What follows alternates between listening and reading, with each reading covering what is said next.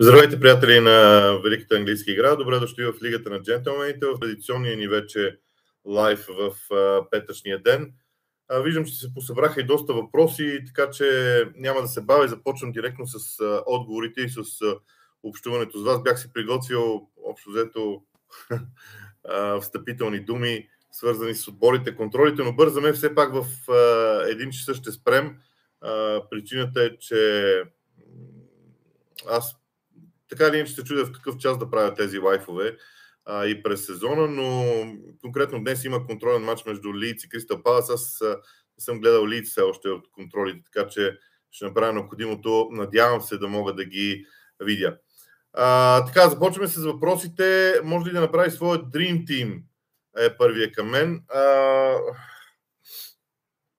аз много пъти съм казвал, че не обичам такива класации а, по простата причина, че гледам футбол от много дълго време вече, наистина много дълго време и не мога да...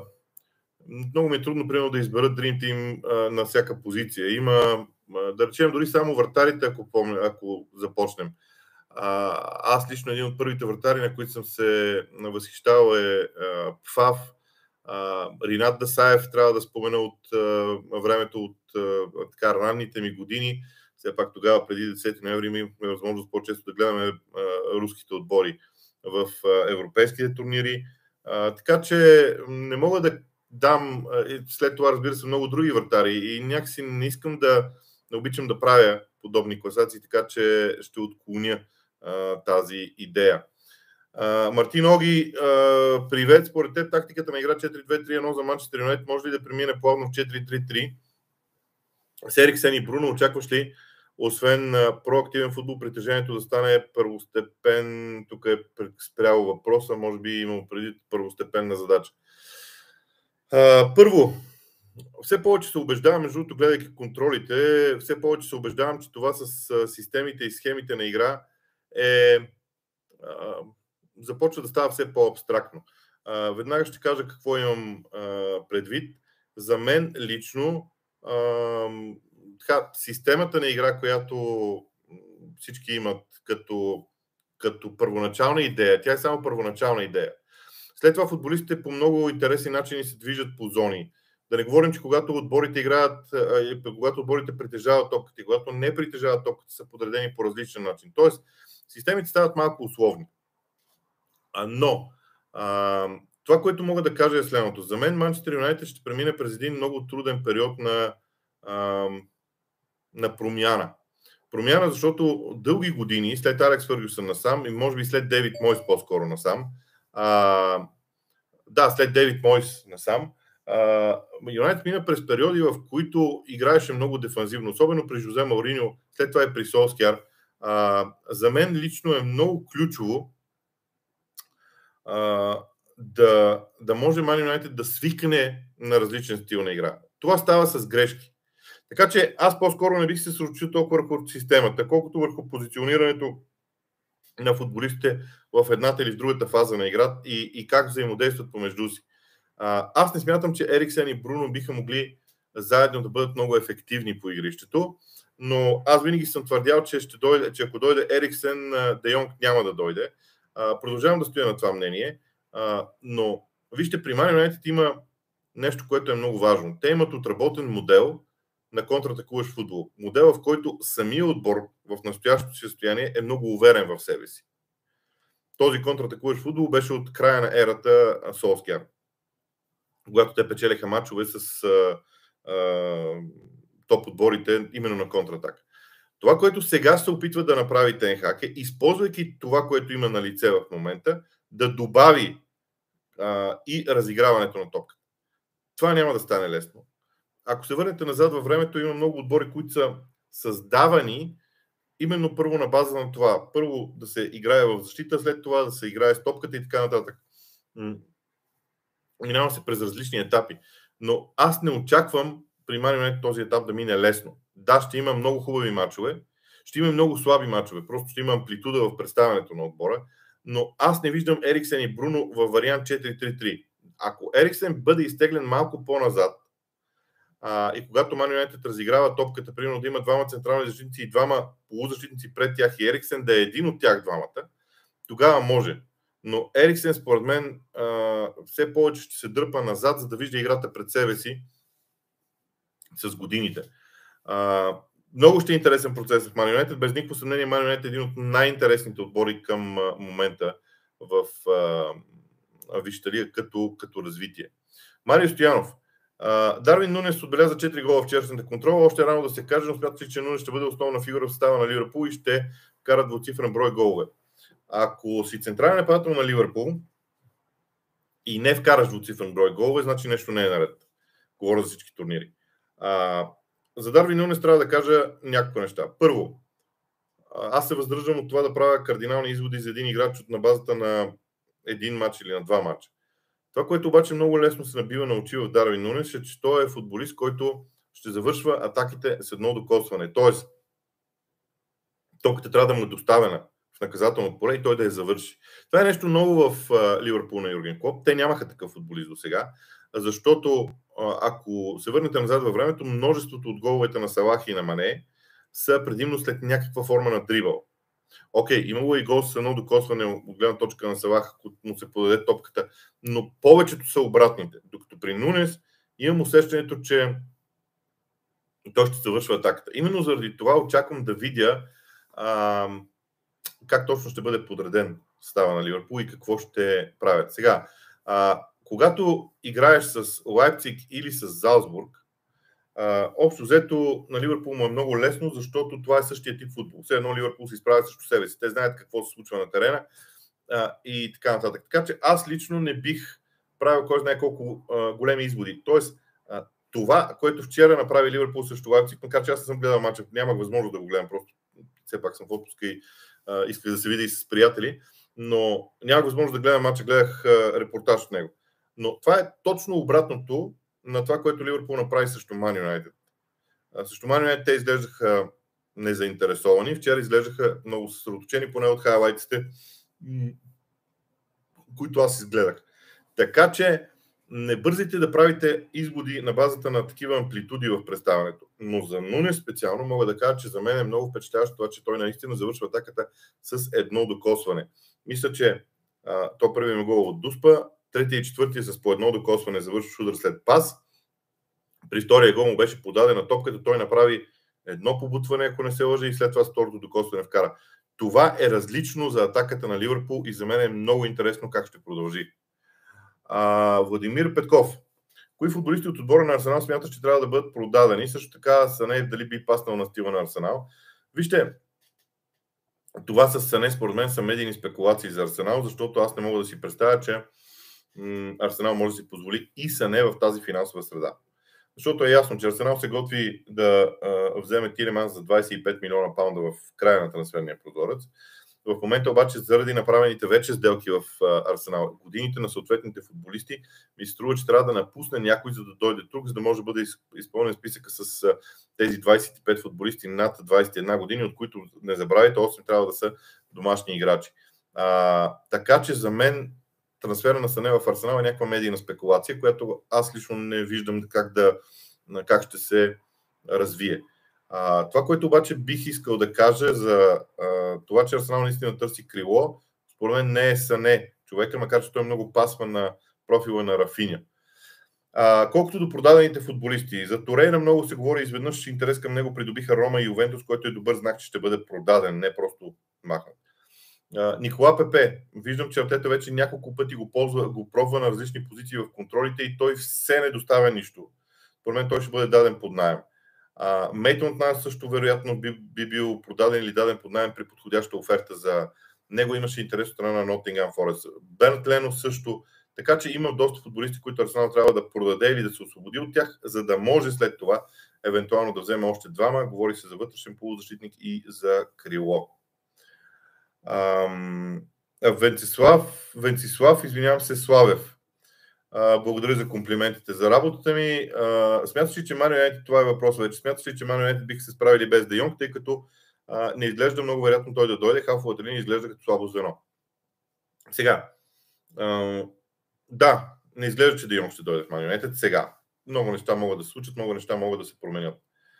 А, това, което аз бих искал да кажа че за мен лично Де Йонг би символизирал пренасенето на топката в средната половина от терена. Начина по който, т.е. човек, който да пренесе топката през средната третина от терена, извинявам се, не половина. Средната третина. Това може да стане по някакво начин. С подаване, с дрибъл, с елиминация или с игра един на един. Юнайтед има играчи, които биха могли да направят това. Дон Иван Дебек е един от тях. Със сигурност. Фред е един от тях. Да не забравяме, че Фред, да не забравяме, че абсолютно всички футболисти на Man United в момента изглеждат безкрайно по-добре в сравнение с времето, когато са били при Ралф Рагник. Значи няма никаква, няма никаква, никакво сравнение между двете неща. Така че не подценявайте и Фред. Man има играчи. Въпрос е дали модела ще бъде асимилиран от целия отбор. За мен проблема не е в индивидуалностите в момента, а в модела. Man United търси нов модел на игра. Този модел на игра а, трябва да бъде наистина прият, разбран и изпълнен от футболистите на терена. И тогава вече трябва да се мисли за индивидуалност. Така че все още не смятам, че Дейонг е чак толкова важна фигура. Между другото, ако Дейонг дойде не това лято, а другото лято, ще бъде много по-добре за Man United, поне от моя а, гледна точка. Макар, че вероятно нито един от феновете на United не би искал да, да види жертването на един цял сезон. Антон Андреев, според теб ще бъде ли даден шанс на Конор Галахър в Челси, предвид голямата конкуренция в халфовата линия? В Челси, ако приемем, че Челси играе във вариант 3-4-3, както играеше през миналия сезон, тогава в центъра на терена има две места. За тези две места има четирима души. Конор Галахър е един от тях. Така че, много е лесно да кажа, че му се даде шанс. На базата на трансферите, които Челси направи обаче, на мен лично започва да ми се струва, че Челси търси вариант, в който да премине в игра 4-3-3. Тогава вече Конор Галахър може да играе като осмица в един малко по-дефанзивен модел на игра. И за мен тогава ще има по-големи шансове. Тоест, ако се промени стратегията в Челси, Конор Галахър ще има още по-големи шансове. Но след този сезон, който Конор Галахър направи в Криста Палас, да не му се даде шанс, това никак не е, няма да бъде просто нормално. И ще бъде проблем на Тухил в а, а, моите очи. Макар, че има други примери с а, играчи на Челси, които са били под найем. Връщат се и не им се дава достатъчно добър шанс. Ще видим. А, Сашо Ох. Сашо Митревитчин. Един малко по-общ въпрос. Имаш ли някои твърди принципи, които следваш безкомпромисно в живота си и се ръководиш от тях в взимането на решения? Поздрави! Вау! Това е много интересен въпрос. Той е малко по-философски. Аз съм много емоционален в взимането на решения в живота си. Вярвам на шестото си чувство. Ако трябва да го свържа с футбола, обаче, футбол е повлиял страшно много на решенията, които взимам в живота си, от гледна точка на това, че ме е научил, а, че а, винаги идва следващ матч. Тоест, да, ти можеш нещо да не направиш както трябва, но винаги идва следващ матч, където, в който можеш да, може да промениш нещата. Така че аз не съм се страхувал да опитвам нови неща. Не съм страхувал от провалите, просто защото знам, че те са част от нещата, те са част от играта. Били са в... Аз до 24 години играех футбол и някакси мисленето ми се оформи по този начин. Не ме е страх да рискувам и ви съветвам и вас да не, да не ви е страх да рискувате. Стига да не става дума за пари, защото м- когато са намесени пари, нещата стават малко по-различни. А, така, хубав въпрос, но той сякаш не е за такъв лайф. Много философски изглежда, иначе благодаря за него. Петър Петров. Какво им трябва на Тотнам да спечелят някакъв трофей или по-скоро какво им липсваше през последните 6-7 сезона? А, според мен на Тотнам липсва най-вече менталитет. Има един момент, в който много бързо, това е характерно за клубове, които искат да постигнат нещо, той им обягва много дълго време и в момента, в който се видят първите знаци, че това нещо ще стане, емоцията започва да ги завладява и те постепенно стават, се променят. това за мен беше проблема и е проблема на Тотнам. Те много бързо, понеже това е нормално. Аз, когато много дълго време наистина искаш нещо да се случи, то и за човешкия живот, така ако прехвърля към предишния въпрос, много искаш нещо да се случи. Виждаш белезите, че е готово да стане. Имаш потенциала да го свършиш и изведнъж ти кажеш, ето го готово е, то ще стане и тогава нещата се променят и така не се случват. Според мен това е проблема на Тотнам. Хладнокръвието и а, така усещането, че нещата ще станат, но ти трябва да продължиш по същия начин да работиш. Може би заради това и Конте е подходящ човек за тях, защото а, той би следвало да може да види белезите, той ги създава, да види белезите, че нещо се случва, но въпреки това да запази онази частица постоянство в Тотнам, която да не ги промени, да не ги накара да поглеждат по различен начин. Защото провалите на Тотнам са именно след като вече едва ли не всичко се е наредило в тяхна полза. Така мисля. А, Войслав Георгиев. Арсенал са изненадата на сезона, очаквам ги в топ 4. За мен, ако Арсенал влезе в топ 4, това в никакъв случай няма да е изненада. А, така мисля. По-скоро ще бъде едно доста логично развитие на, на кампанията им, поне, поне от моя гледна точка. Така че не смятам, че това ще е изненада. Битката обаче за топ 4 ще е безкрайно интересна. Само загубих пак тук YouTube, като се рефрешне и става, става страшно. А, добре. Сашо Петракиев. Според теб, каква е разликата с сегашния Юнайтед и този на Маурин или този на Ван Гал? Изглежда, че се повтаря същата приказка, взимат само техни играчи и търсят веднага резултат. Според мен е много различно, защото в момента, първо в момента Манюет не са направили кой знае какви трансфери. Нека да не се заблуждаваме. Те нямат кой знае какви трансфери в момента направени. Освен това, Тенхак според мен работи върху съвсем различен модел на игра за Man United, който би трябвало да бъде различен и успешен. Аз поне намирам много голяма разлика между времето на Мауриньо и това на Тенхак. Смяташ ли, че Нюкасъл могат да завършат пред Арсенал или Юнайтед? Не. Нюкасъл има много интересен модел, поне за сега. Изглеждат като отбор, който търси да набави страшно много млади футболисти в състава си, които с тренировки, с работа на менеджера, те да станат по-качествени и съответно след това да повишат и нивото на клуба. Този модел на игра за мен е, как да кажа, много, много любопитен, но и доста рисков. Аз мятам, че това изглежда като нещо ново за клуб, който има пари. Взимането на качествени млади играчи може да доведе до няколко неща. Първо, до постепенен прогрес, но сигурен прогрес.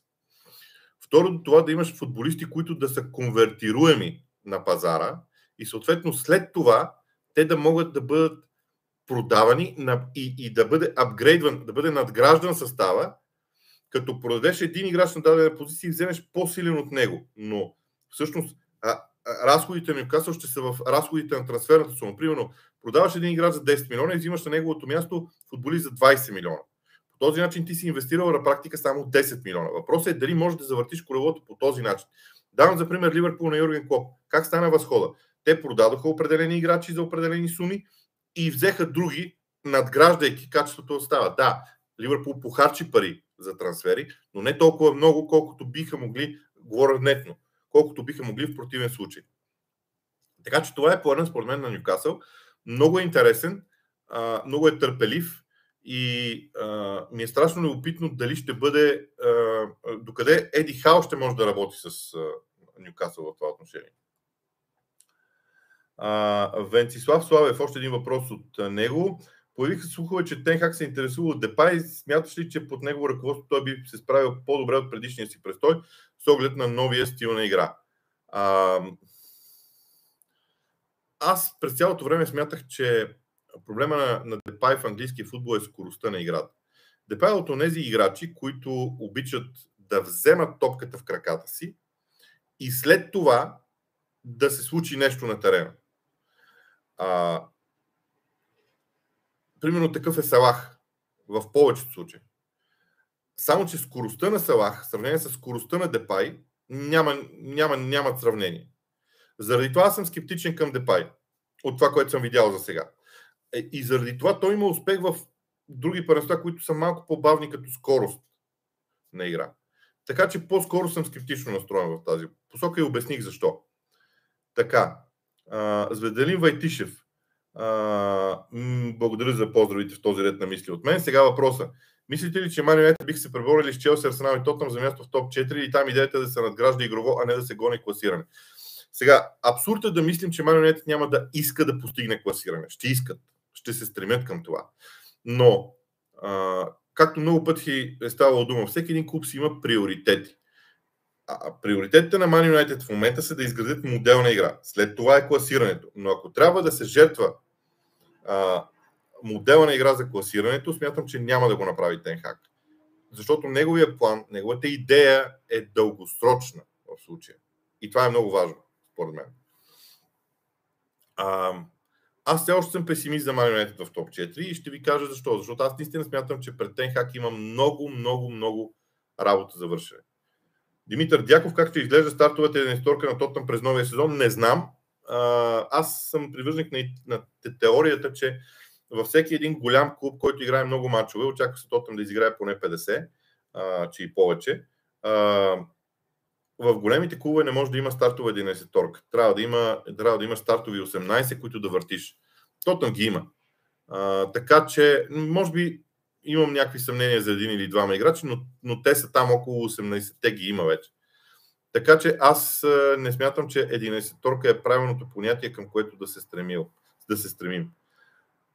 А... Извинявайте, че пропускам понякога имената на хората, които задават въпроси, но не, ги, не мога да ги прочита правилно и рискувам да обидя някого. Та въпрос е, смяташ ли, че Бернардо Силва ще отиде в Барселона или Гвардиола ще го задържи в Сити? Аз смятам, че няма съмнение по този въпрос. Гвардиола каза, че няма никакъв шанс Бернардо Силва да, да напусне. И честно казано, предвид това, което очаквам да има като игра в Ман Сити, Бернардо Силва ще е безценен този сезон. А, Мартин Златев, какво смяташ за заплатата на Джеси Лингард в Нотингам? Оправдана ли е или не? А, сега аз на две места прочетох две различни неща. Едното беше за 200 хиляди на седмица, другото за 150 хиляди на седмица, което тотално раздаля, т.е. променя структурата на заплащане в Нотингам Форест. А, ако човек, между другото, аз днес прегледах на Nottingham Forest сделките и трансферите, пак, защото те не са никак малко, а, там има абсолютно цялостно изграждане един нов отбор. А, в този нов отбор обаче а, няма нито един футболист, към когото да погледнеш и да кажеш, оха, този е постигал някакви големи неща. А Nottingham Forest има нужда от тази фигура, върху която да бъде съсредоточено това внимание.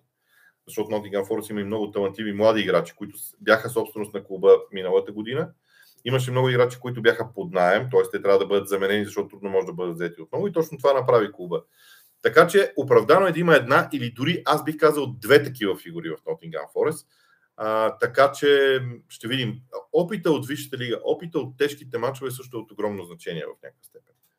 Така че да, за мен е оправдана. Димитър Дяков, какво мисли за играта на Фабио Карвалио? От това, което видях, той игра в ляво на фланга, в ролята на Мане, образно казано. Ако Фабио Карвалио ще бъде развиван в тази посока, това изглежда интересно. В Фулм той играеше в центъра. Но там беше друго, защото там има тип, тип, тип, типичния централен нападател и Фабио Карвалио беше нещо като плеймейкър зад гърба му. А, при Ливърпул тази позиция формално е няма в системата им на игра, така че а, Вижте, Фабио Карвалио ще може да го преценим вероятно след една година време, защото той ще има нужда от развитие и то не какво да е развитие. Александър Михайлов, Роналдо. Имаше ли негативно влияние на извън терена през последния сезон? Ще му се намери ли отбор? Може би Борусия Дортмунд или португалски? Ами, аз пак ще трябва да се повторя. Вероятно, много от феновете на Марио не са съгласни с мен, но аз наистина смятам, че Роналдо, не той самия, и то не е в лично качество. Просто купуването на Роналдо беше лоша идея за Ман Юнайтед. Върна Ман назад в развитието на клуба. За мен. А, между другото, това, че Роналдо вече доста време показва, че иска да напусне и а, както се казва, никой не отива в банк да го купи на всяка цена от Ман Юнайтед. също е много важно доказателство за оценката за неговите качества в момента. Защото Роналдо преди три сезона, ако каже аз искам да напусна, ще има опашка от клубове, които ще искат да го вземат. Сега не е така. Това също трябва да ви говори, че клас, индивидуалната класа на Роналдо вече не е онази, която беше. Но според мен Роналдо много ясно осъзна, че не може в отбора на Тенхак да има онази лидерска роля, която Солскар му обеща в един момент. И това може би го накара да направи тази стъпка. Обаче, наистина започва да изниква въпроса, кой ще го купи? Има ли някой, който би искал да го купи? Заговори се за Атлетико Мадрид, Борусия Дортмунд, да се върне под найем в Спортинг Роналдо, обаче веднага излезе на слух, който не харесва на Роналдо, той излиза с изявление и казва, не, не, за Спортинг не става дума. Но за Атлетико Мадрид, когато тръгнаха тези слухове, той не направи такова изявление. Така че Роналдо явно търси нещо друго, търси Шампионска лига, да играе в Шампионска лига на тия години вече. Няма и време за губене. Но аз започвам все повече да си мисля, че нещата за него може и да станат ужасно неприятни през август. А, Александър Михайлов, ако остане това добре или зле ще е за играта на Мани и дали, ще, дали влиянието му с би било добро или по-скоро не. Аз ще направя сравнение с Обамеяг в Арсенал. За мен ефектът ще е същия страхотен играч, без никакво съмнение, но просто съблекалните ще го отхвърли. Аз мисля, че той си дава тази сметка. Роналдо имам предвид. Така. Доброслав Иванов. Какъв беше проблема на Депай в Манионете близкото минало? Аз говорих за него, скоростта и а, говорих вече за Депай, така че няма да се повтарям, защото гледам, че въпросите се множат, а пък а, времето вероятно пак няма да ми стигне. Аз чувствам виновен, а, когато някой ми задава просто не мога да му да му отговори в този лайф. Александър Михайлов. А, през последните 5 години в Англия печели значително повече точки в евротурнирите от останалите. Следствие на трансферите очертава ли с тенденция да се засилва в следващите години? Ми аз смятам, че това е тенденция за последните 10 години, която сега просто е много явна заради пандемията и заради това, че другите отбори не са толкова стабилни а, другите държави, но това е нещо, което е нормално. Вижте, лига е просто много класи на всички останали първенства като, като първенство, говоря като група. И именно поради тази причина смятам, че а, този процес ще се а, задълбочава. Не виждам как ще бъде променен скоро. Доброслав Иванов, смяташ ли, че Марсиал е идеалният тип нападател за Тенхак? Идеалният не, със сигурност не е идеалният, но Марсиал има много голяма промяна в това, което прави на терена. Аз съм. Не знам коя дума да използвам, но аз съм очуден. Категорично мога да кажа, че съм очуден от работоспособността на Марсиал в момента. Изобщо съм очуден от работоспособността на нападателите, на офанзивните футболисти на Манионетите, защото те миналата година нямаха такава работоспособност. На какво се е дължало? Дали на Рангник, дали на Роналдо, не знам, но, но, но а, много са различни. Много са различни. И мен лично ме впечатлява Марсиал, признавам си. Че не е перфектния, не е перфектния, но не е и чак толкова далеч от това да бъде удобен за Тенхак. Янко Останчев. Според вас какво липсва на Томас Тухил от това да се присъедини към ешелона на Клоп и? Хм. Аз намирам Томас Тухил в... А, м, разликата при него в сравнение с Клоп и е, че Томас Тухил е много методичен а, как да ви кажа, Гвардиола и Клоп са хора, които те са визионери. А, те са склонни да рискуват, да измислят нещо ново, нещо различно, нещо, което изглежда безумно за футбола. При Тухел методичността в работата е такава, че той ще изгради 10 различни модела на игра, които ще иска да ги имплементира в отбора си, но, но не е нещо супер различно, супер ново. Тухел просто е един методичен, страхотен треньор, но не е визионер. Не го виждам като визионер. Това е разликата между тях. А, знам, че прозвучи пак скандално сега, но а, аз и Конте не виждам като визионер. Мауриньо не го виждам като визионер в футбола. Това имам предвид а, в момента. А, Антон Андреев. Добра сделка ли е Жул Конде за Челси, ако приемам, че трансфера му е доста възможен? Да. Вижте, Челси има нужда от качество в центъра на отбраната си и има нужда от футболисти, които могат да играят на поне две позиции, съобразно моделите на игра, особено в защита. Така че Жул Конде е добър, много добра опция, преди това, че според мен може да покрие поне две позиции на, на терена за Челси. Александър Михайлов, истина ли са информациите, че в Манионет са намалени заплати с 15% заради неучастие в Шампионската лига? Няма как да знам, не съм срещал такава информация. Възможно е обаче в договорите на доста от играчите да има, особено тези с много високите заплати, да има такава клауза и тя просто автоматично да влиза в сила в момента, в който те не са в Шампионска лига или нещо такова. Но аз не съм виждал такава информация. Няколко пъти ми задават този въпрос за Мари Стоилов. Хора, Мари Стоилов е един прекрасен треньор. Прекрасен треньор. Обаче, сега, вижте лига е топ ниво. Аз уважавам качеството на Станимир Стоилов много. И, и го харесвам като треньор. Но а, не мога да кажа, че той е на, на ниво Виша лига. И, извинявам се, не смятам, че е така. Аз смятам, че ако дори попитате самия Маристоев, той ще ви каже същото нещо. Така че, а, и, и друго нещо. В България има един генерален проблем. Ние виждаме един човек, който върши добра работа, хубава работа. И изведнъж започваме да го натоварваме с очакване. Започваме да го а, а, пращаме някъде, където той все още не е. Дай Боже в кариерата си Мари Стоилов да стигне до това ниво. Но още не е там. И ако към него започнем да се отнасяме нереалистично, това за самия Мари Стоилов няма да е добре. С това затварям темата. Надявам се да не отговарям. Аз мисля, че четири пъти съм отговарял на този въпрос до сега. Доброслав Иванов. Може ли Марионетът без Де Йонг, щом вече имат Ериксен? И какво, им трябва, какво трябва да е следващото им попълнение? Ами, аз казах, че един от двамата ще дойде. Ериксен е там, Де Йонг изглежда, че няма да отиде. Марионетът може без всеки в момента. Вижте, процесите в Марионетът са супер интересни. Защото те едва ли не тръгват от много ниско ниво и всяка крачка нагоре ще е вълнуваща, интересна за тях. Аз си признавам, че Марионет е един от отборите, които ще гледам с най-голям интерес заради възможността те да прогресират, заради възможността да станат по-силни, по-силни, по-силни. Това е процес. Аз обичам процесите в футбола. И това според мен е много интересно.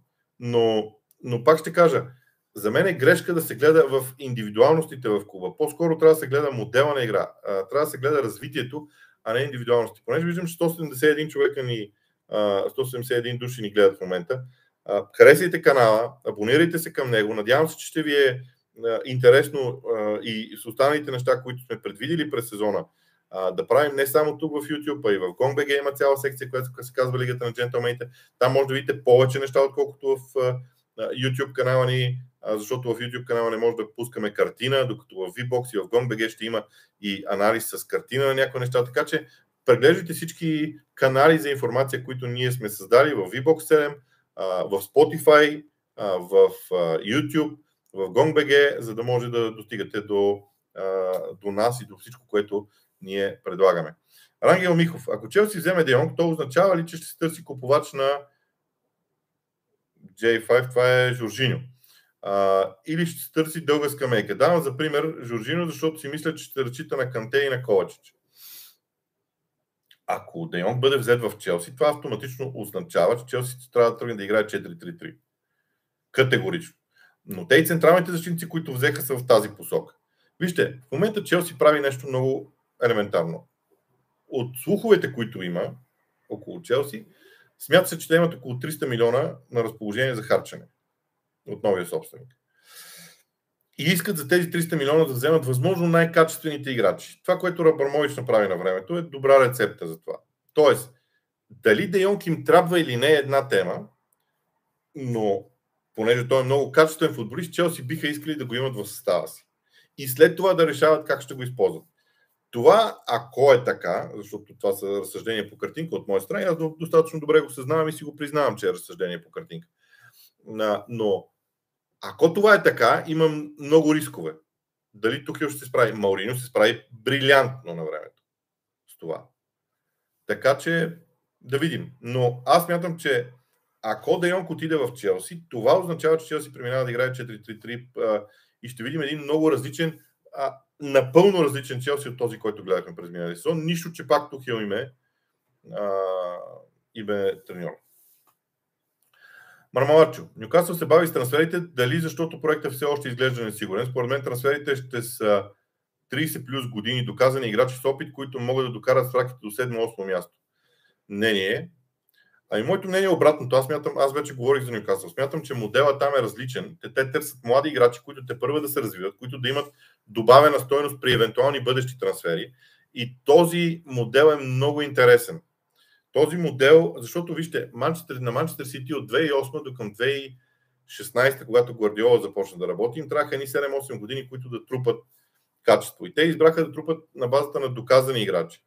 Само, че сега финансовия ферплей и всички а, рестрикции на УЕФА не позволяват това. И този модел с привличането на млади талантливи играчи, които след това да можеш да препродадеш евентуално, а, би бил по-интересни. Аз не смятам, че ще има много играчи на 30 плюс години привлечени в Нюкасъл. Дори съм склонен да се заложа, че няма да има нито един такъв. Освен, освен Кристиано Роналдо за много пари. А, който обаче не виждам как ще дойде, как, как, кой, не виждам как той ще отиде там. А, Петър Петров, според тебе, Конде ще отиде ли в Челси? Би следвало от всички слухове. Би следвало, но какво да кажа? А, какви бяха очакванията ти към Пеп, когато дойде при нас и какво успя да те изненада и какво явно не? А, явно става дума за Ман. Очакванията към Пеп Гвардиола бяха за мен огромни. Исках да видя, аз няма да забравя, когато той дойде, исках да видя по какъв начин ще играе той в Ман. Първата му година беше много интересна, може би една от най-интересните изобщо. Но самия той осъзна, че трябва да промени много неща в играта на отбора си. Истината е, че първата година на Пеп в Сити беше провал. Истината е, че това, което след това направи, беше уникално. Аз затова го считам за най-добрия менеджер в момента в света. Защото след първата година той успя да промени себе си. Да промени себе си, за да, за да постигне успехите във Висшата лига.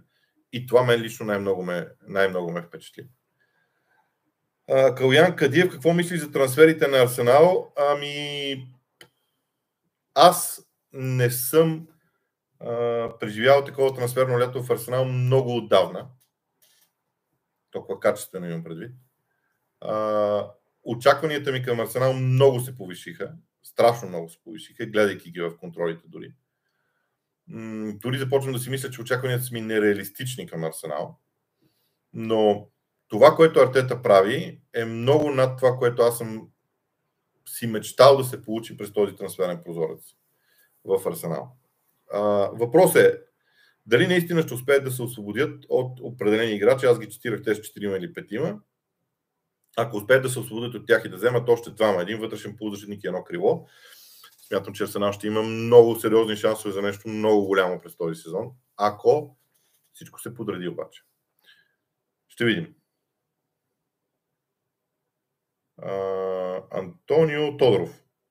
Ще правят ли Манионет още трансфери? Надявам се, че ще правят. въпросът е какви, въпросът е кога и дали на всяка цена, защото няма много смисъл да се правят трансфери в Манионет сега заради идеята да се направи трансфер. За мен няма много смисъл в това отношение. А, добре, какво друго? Продължавам нататък. Зибра 99. Фен съм на Юнайтед, но темата там е много дълга. Гледах Байер Мюнхен игра с много интересна формация и Мане е начало на атаката. Много се радвам за Мане и съм сигурен, че в Мюнхен ще е топ. Дано да е така. Ще видим. Аз а, а, мисля, че масите играят с Байер събота също неделя. През нощта планирал съм там да гледам три мача, че са ми интересни. Дано да остискам, защото това е цяла нощ без сън. Дано да са интересни мачовете на Байер е един от тях. А, Петър Петров, според теб може ли четирите, четири английски отбора в Шампионската лига да стигнат до полуфиналите? Може. А, това е до голяма степен въпрос и на късмет, защото ако Жеве ги срещне а, преди това, независимо от класата им няма да стигна до там. Александър Колевски, чисто хипотетично, възможно ли е Роналдо да остане без отбор? Чисто хипотетично, напълно е възможно. А, Вижте, егото на, на, на Роналдо, хубав въпрос, между другото, поздравление за него. А, егото на Роналдо е толкова голямо, че той няма да си позволи да се върне в Man United.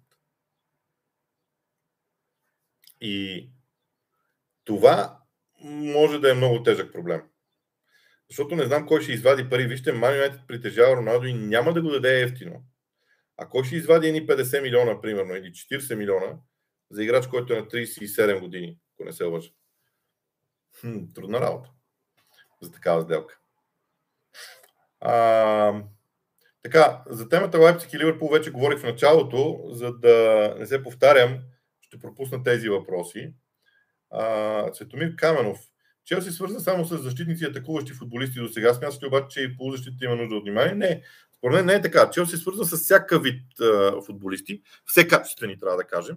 Така че а, аз единственото по-скоро се смятам, че единственото притеснение може да бъде дали всички трансфери са контролирани от Тухел. Ако е така, всичко е наред в Челси. Аз преди три седмици изказах много сериозно съмнение за това какво се случи с Челси. Само, че работа по трансферите на, защитници, на защитниците променя това. Защото Челси с тези защитници, с които се говори, че ще имат, са много различен отбор. Така че основата им основа е, отново е прекрасна. Art Music. Към какъв играч биха се насочили според вас Арсенал след привличането на Зинченко, доколкото знаем, се търси криво и централен положителник и общо взето и аз мятам, че е нещо такова а, като вариант. А, Антонио Тодоров, обстойна позиция относно трансфера на Франки Де Йонг. А, обстойна, имате предвид а, нещо по-дълго за трансфера на Франки Де Йонг. А, акцентите са няколко. Първо, отношенията на Франки Де Йонг с Барселона са, там има някакъв проблем. Има, твърди се, че има едни 17 милиона, които Барселона му дължи. Как точно му дължат 17 милиона толкова много, значи не знам. А, на второ място, Франки Демонг не иска да отиде в отбор, в който те първа той да трябва да влачи отбора напред, явно. Което не говори добре малко за характера му. Но аз мятам, че първо причината за съотношението между Франки Демонг и Барселона. А, самия отлагане на Франки Демонг и агента му казаха, че ако се намери отбор, който да му плати тези пари, той просто ги иска тези пари. Откъде ще ги вземе си е негова работа. Него не го притеснява. Оттам и шансовете на Челси станаха доста по-сериозни в това отношение. Така че ще видим, но аз мятам, че Франки Донк е силен играч наистина, но не е играч за 100 милиона. Колкото вероятно, на колкото вероятно отива с тези пари, които му дължи Барселона и а, самата сделка за, за Барселона. Така. А, Ванката. Мислиш ли, че към края на прозореца Арсенал ще се огледа за още сделки, след като поразчистят? Ами, не, аз смятам, че тези сделки, за които и сега се говори, са най-нормалното нещо на света.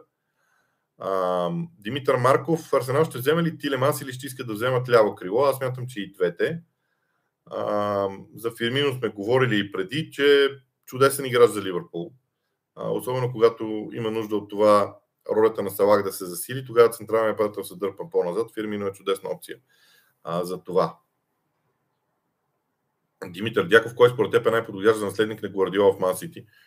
Гвардиола, според ще подпише нов договор и няма да се говори за наследник в, в Ман. Започвам да пропускам въпроси на хора, които вече са задавали въпрос този лайв, защото има ни 15 на 17 минути, които искам да ги посветя на хора, които не са задавали въпрос. А, Мартин Златев, очакваш ли спънки при Сити в началото на сезона заради многото промени в става използването на нов тип нападател? А, чак спънки не знам. Аз между другото в момента не си спомням програмата на Сити. Това е хубаво, може би двете неща са вързани. А, гледам, че Холанд е, а, не беше използван в първия мач на Ман Сити, което означава, че Гвардиола доста внимателно ще го вкарва в а, сезона. А, това също е важно. Значи Масити има мач с Ливърпул, гости са на Уе, uh, в мач Ливърпул за Community Shield, гости на Уестхем, домакини на Борнемут, гости на Ньюкасъл, домакини на Кристал Палас и Нотингам Форест. Ми... Не мисля, че айде да, го, да се изрази така, не мисля, че новия нападател ще, ще даде проблем в Мансити, ако изобщо има такъв в случая. Атанас Манолов, стар фен на преди кръга, а, о, да, наистина, преди кръга беше рубрика, която о, много години правихме. А, лек страничен и може би дързък въпрос. Мислил ли си за интервю с Тилян Петров или Мартин Петров по чисто футболни теми? А, мислил съм, но аз мятам, че те имат аз по всякакви теми бих говорил с тях, включително и житейски, но мисля, че те имат в момента различни задачи и цели и аз мога само да им пожелая успех в техните начинания. Пък когато завършат с тях, мисля, че има достатъчно време за футболни разговори. А, така. Art Music, допълнителен въпрос. Смятате ли, че слуховете за Сане и негов трансфер в Арсенал са възможни? И грешка ли е продажбата на Омари Хъчисън в, на Челси? Пак за Сане казах в началото, че за мен това няма как да стане. Колкото до Омари Хъчинсън, Хичинсън, той, той е талантлив играч без никакво съмнение, но просто пред него, на позицията, на която играе, вече има твърде много хора, които на всичко отгоре са млади, талантливи. Артета е показал, че им има доверие и някакси пъти към първи отбор за него изглежда затворен. Желанието му да отиде да се пробва в Челси е правилно и аз мятам, че подобно на един Кетия, който пък премина обратния път, но на много по-ранна възраст, аз мятам, че това е нормална стъпка за моите играчи. Аз мятам, че то дори не знам дали става дума за чиста продажба или говорим само за някакви компенсации, които Челси плаща на Арсенал. Но изглежда правилно действие от една точка на играча. Със сигурност. Антонио Тодоров, Барселона ще продава ли играчи? би следвало Барселона да продава играчи. Само, че проблема е, че Барселона иска да продава играчи скъпо. А, всички знаят проблемите на Барса с парите и ще се опитат да ги изнудват, защото те знаят, че трябва да продадат някакви играчи. Това е проблема. Барселона трябва да продаде някакви играчи, за да вземе пари от трансфери, защото направиха и солидни сделки. А, искат да ги продадат скъпо, само че другите отбори знаят, че тези играчи трябва да бъдат продадени и ще ги изнудват много лошо. Така че не знам цената, а, на която Барселона ще продава играчи. Мишо Георгиев, заради парите ли Джеси Лингард избра да премине в Nottingham Forest? Аз не бих казал. Вижте, Nottingham Forest има един от най-вълнуващите треньори в момента в английския футбол. И много силно се надявам това да бъде доказано през сезона. Проекта на Nottingham Forest е достатъчно вълнуващ, според мен, така че Джеси Лингард да го избере, като заедно с това подписа един договор, който според мен за него е чудесен и прекрасен. Не е и толкова дългосрочен, така че а, да може да подпише следващ някъде другаде. А, Вижте лига е добър вариант за това. Ако бе отишъл в Уест Хем, който беше другото място, за което ставаше дума, не съм много сигурен. Първо, Уест Хем ще да иска дългосрочен договор с него. Второ, а, продажбата от Уест Хем на топ, друг топ клуб става много сложно. А според мен главата на Джеси Лингард е последният му договор да бъде с топ клуб и той да докаже класата си в Nottingham Forest. Ще видим дали ще бъде така.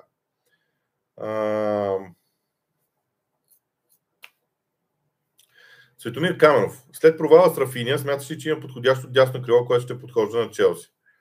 И той Стърник е такъв. Стърник е точно такъв играч. Така че те си взеха този тип играч. А, така, понеже вървим към последните 12 минути, започвам да гледам надолу към трансферите, към въпросите, взе, да се опитам да отговоря на повече хора. А, Милен Ваклинов. Според теб трансфера на Жезус крачка назад в кариерата му ли е? Или погледнато от това, че отива в отбор, който не се бори за трофей на всички фронтове? Според мен Арсенал се бори за трофей на абсолютно всички фронтове този сезон като казвам бори се, не означава, че ще ги вземе или нещо такова, но ще се бори за всички трофеи. И в Европа, и двата вътрешни трофея в Англия, и в първенството. Вижте, Жезус има гаранцията, че в Арсенал е основна фигура в нападението, което Ман Сити нямаше как да се случи след привличането на Холанд. Именно сделката за Холанд, според мен, накара Жезус да потърси място някъде друга. Днес някъде четох, че а, майка му е дала някакво интервю за медиите май в Бразилия, на което е казала, че го вижда по-различен като усмивка и щастие на терена. Мисля, че това е обяснението. А, Бекир Мюев. Какво мислиш за Джеси Лингард трансфера в Nottingham Forest? Вече го дискутирахме надълго на широко. Скалсър 1892 мисли, че Лески може да задържи предината си в Гърция. Не съм гледал този матч. Аз по принцип български футбол напоследък гледам, защото няма какво друго да се гледа. А, но вчера не бях вкъщи. Е, така че не съм гледал матча. 2 на 0 е добра предина. Единствено атмосферата в Гърция е проблем, според мен, защото Левски има млади футболисти и футболисти, които не са излизали а, в такъв тип важни матчове. но пък тук опита на Станимир Стоилов е ключов в някаква посока. Надявам се, че той ще се справи с всички тези неща. Просто не е нормално българските клубове да отпадат от европейските турнири на този етап от правата. Просто не е нормално за мен. Мартин Игнатов, мислиш ли, че как мислиш, че ще изглежда нападението на Челси през новия сезон? Няколко пъти казах за мен, Челси ще играе с бързи играчи в нападение, особено ако заиграят 4-3-3, където все по-вероятно става това. Така че ще видим. Павел Христов, има ли Хари Магуара класта да играе за Man Хора, вие наистина сте... А...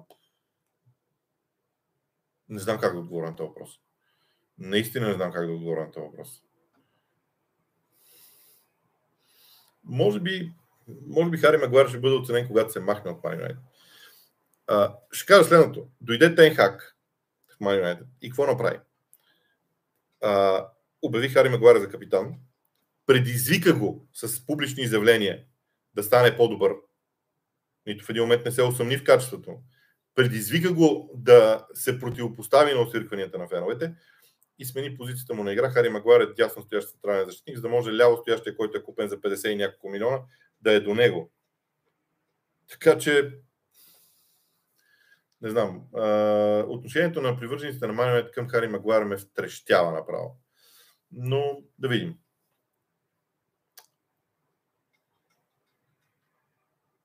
Така. Петър Петров. Как виждаш Астан Вила през новия сезон в крайното класиране? 15, класиране 15-10 място или по-напред? А, много сериозни а, надежди имам за Стивен Джерард и Астан Вила. А, много ми е любопитно да ги гледам. Пропуснах да гледам контролата между Лиц и Астан Вила, но пък а, много близък мой приятел, който е фен на Лис, ми прати доста солиден репортаж от този матч, а, който съм се засилил да гледам, а, но не съм гледал цял матч на Астан Вила. Когато гледам цял матч на Астан Вила, ще мога да кажа нещо за тях. А, факт е обаче, че от Джера ще се изисква топ 10 с всички инвестиции, които направи, от Стивен Джерард ще се изисква топ 10.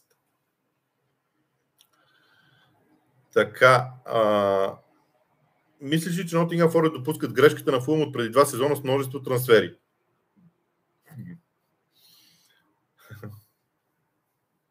Ситуацията е различна. Състава на Nottingham Forest по-скоро копира Астан Вила от периода, когато Астан Вила влезе в Висшата лига. Каква беше историята на Астан Вила? Смениха Стив Брус октомври ли беше нещо, някъде там. А, и след това влязоха изненадващо във Висшата лига посредством плейоф. А, след това трябваше да дадат страшно много пари, мисля, че даваха 140 милиона. Защото в техния състав в Чемпионшип имаше много играчи под найем. Същото е копия положението на Nottingham Forest. Те нямат играчи на практика и трябва да купуват. Тук не става въпрос да, да имаш лоши играчи. Те нямат като бройка играчи, които да са за лига и затова трябва да купуват. Но Купър е страхотен менеджер. Помнете ми думата от Nottingham Forest, ще гледаме интересни неща този сезон. Дано да не бърка. Дано да не бърка. А... Румен Петров, какво очакваш от първите кръгове на първенството? Нападенията или защитите ще доминират този период?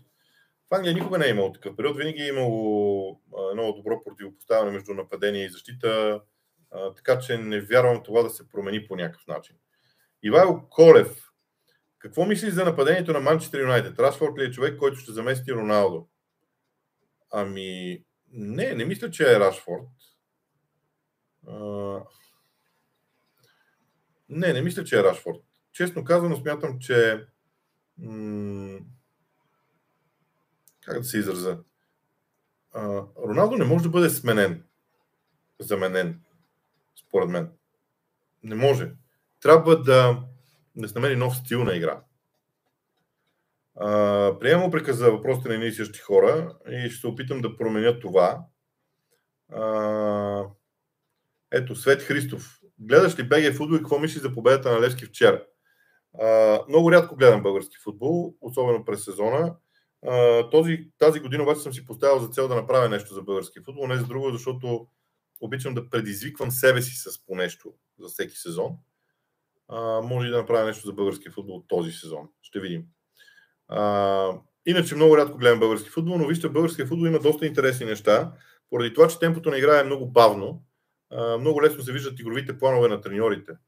Но големият проблем на българския футбол е, че технически играчите не са съвършени и а, техническото отиграване на едно, на едно положение а, пречи на това тактическия замисъл на треньора да бъде реализиран. А, това е много трудно наистина да бъде направено. Методин Мандарев, който ще е първи английски менеджер, който ще спечели премиершип според теб и виждаш ли в Руни качества за най-високо ниво? Не мога да направя подобна прогноза. Много неща са, за да говорим. Но да, Руни има качество за високо ниво. На мен това, което Руни прави като собствено развитие, ми харесва много. Признавам си. И мога да кажа само, че развитието му е чудесно. Какво ще постигне, друга тема. А, така, за Premier League Fantasy Football отговарях вече. LFC. Току-що се разбра, че Джини Вайналдум ще напусне ПСЖ това лято. Има ли място в Висшата лига отново и ако да, то в кой отбор? Според мен Джини Вайналдум физически няма да издържи на Висшата лига вече. Uh, това, че клуб го продаде по този начин като свободен агент, има нещо общо с физическите му данни, според мен. Uh, и това, че той не можа да пробива Пари Сен Жермен, особено при този стил на игра на Пари Сен Жермен при Почетино, означава, че нещо в физиката на Вайналдум не е наред. Вайналдум според мен ще отиде да играе в Италия. Така. Георги Василев, какво ще стане, ако Арсенал не влезе в топ 4? Дали ще стигне до уволнение на Артета? Не знам, според мен Артета е дългосрочно назначен в Арсенал и там идеята е различна, но а, със сигурност Арсенал трябва да се бори за а, топ 4. Така, продължавам надолу. Давид Костов. Направи прогноза топ 4, като подредиш отборите по позиции. А, много ми е трудно, защото трябва да избера между 5 отбора. Мансити, Ливърпул, Челси, Тотнам и Арсенал. Обикновенно топ 4 се променя. Това е добра новина за Арсенал. Но дали ще стане, кой ще напусне, не знам. Наистина ми е много трудно като прогноза. Смятам, че Ливърпул и Мансити са много висока класа и да изпаднат от топ 4 ми струва невъзможно. Така че битката между Челси и Арсенал за двете други места ще бъде изключително интересна. Така. Shadow Real BG. Поздравление за честите видеа и за а, раздаването. Има въпрос относно, относно Лисандро Мартинес. Според вас има ли възможност, поради ръста му, той да играе в Ман като дефанзивен халф? Той е играл в Аякс като дефанзивен халф. В немалко случаи. А, възможно е да играе, особено когато Ман Юнайтед иска да играе а, как да се изрази така, да бъде дръпнат отбора в собствената половина. Той може да е ляво стоящи дефанзивен халф, това, което Фред прави. Мактомини да е дясно стоящи и да има контратакуващи действия. Може да играе като полузащитник със сигурност, но аз продължавам да го виждам като ляво стоящ централен защитник в, 4, в линия от 4 в отбраната на Ман Юнайтед. Ангел Мирчев. Според вас колко сезона ще бъдат нужни на Нюкасъл, за да бъде в състоянието за титлата с Ливърпул и Сити? Пет години. Пет години. Отговора ми на този въпрос. Кратък и много ясен. Въпросът за Нюкасъл е всяка година да стават по-добри. Това е ключовото. Франс очакваше ли победа на Левски вчера? Какво мисля, че се случи на реванша? Ох, не съм гледал мача, не мога да кажа какво се случи за реванш, иначе очаквах Левски да спечели, защото а,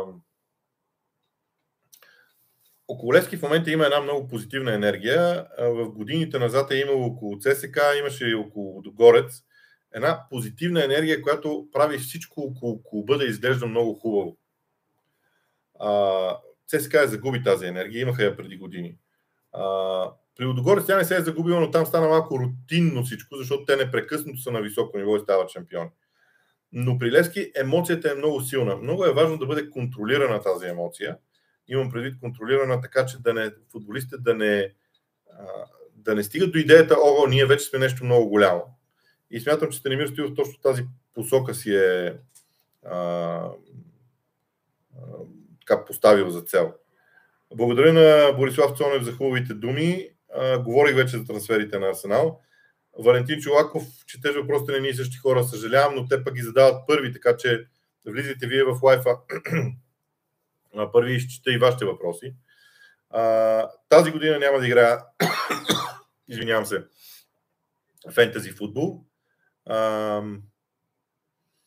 Марио Стоянов с интересен въпрос. Какво мисли за представянето на Сити като клуб? Спечелиха Висшата лига, както и титлите при младежда и юношите. Би направил епизод за техния сезон. постижението е впечатляващо. Да, впечатляващо е. Това само показва едно. Сити вече функционира като топ клуб. Имаше моменти, когато Челси постигаше подобни неща. А, така че въпрос е да видим как ще продължат нещата напред в тази, в тази посока. За Левски няколко пъти вече говорих, сега да не се повтарям за Дарвин Нунес, говорих за Джеси Лингард, говорих а, стартовите 11 за английски национален отбор. Нека да дойде световното първенство по-близо да видим кой е здрав, кой не че това е важно. А, късните трансфери на Ливърпул и Халф. Аз честно казвам не очаквам Ливърпул да привлече нов играч. А, какво мисли за трансфера на Левандовски в Барса? Много интересна тази тема, защото аз говорих за Барселона вече, за следващите две години, които те си поставят много важни цели. Всъщност, дали говорих тук или с някой приятел си говорих по телефона за Барселона. А, за мен Барселона иска в следващите две години да постигнат уникални успехи, които да качат финансовото състояние на клуба на много ниво, а, чисто маркетингово, което да покрие загубите от, а, на Барселона. Така че те рискуват, а, давайки на Шави огромна отговорност да направи Барселона топ отбор в а, Европа и света отново като, като игра. Последен въпрос. Костадин Халачев. Смяташ ли, че новата система за засади, която ще бъде тествана на предстоящото световно първенство в Катар, ще бъде наложена и в Англия и на какво мнение си за нея? А, аз съм доста странно настроен към тази система. Трябва да видя как работи. От това, което съм чел, от а, информацията, които получавам дори от хора, които а, могат технически да си представят нещата, те твърдят, че няма да има грешка че тази система е всъщност развитие на системата за гол линията. И ако е така, ще я приветствам. Но аз съм много крайно негативно настроен, защото към всяка система, която не е автоматизирана, така че да няма човешка намеса в нея. Системата на гол линията е автоматизирана и няма човешка намеса в нея. Ако тази система за засадата има подобен, подобен характер и няма човек, който да е намесен в нея, съм за. Добре, това е края на днешния ни лайф. така, благодаря на всички за интереса. Надявам се, че ще се видим и следващата седмица, пък и сезона, вече доста близо до това да а, започне, така че надявам се, че емоциите ще са огромни. Още веднъж да повторя, Харесайте канала, абонирайте се за него. Не забравяйте, че в секцията на GOMBG е наречена Лигата на джентълмените. Може да намерите много повече неща, отколкото в YouTube канала. В VBOX 7 също може да намерите повече видеа. През сезона също ще бъде така, така че надявам се да ви бъде изключително интересно.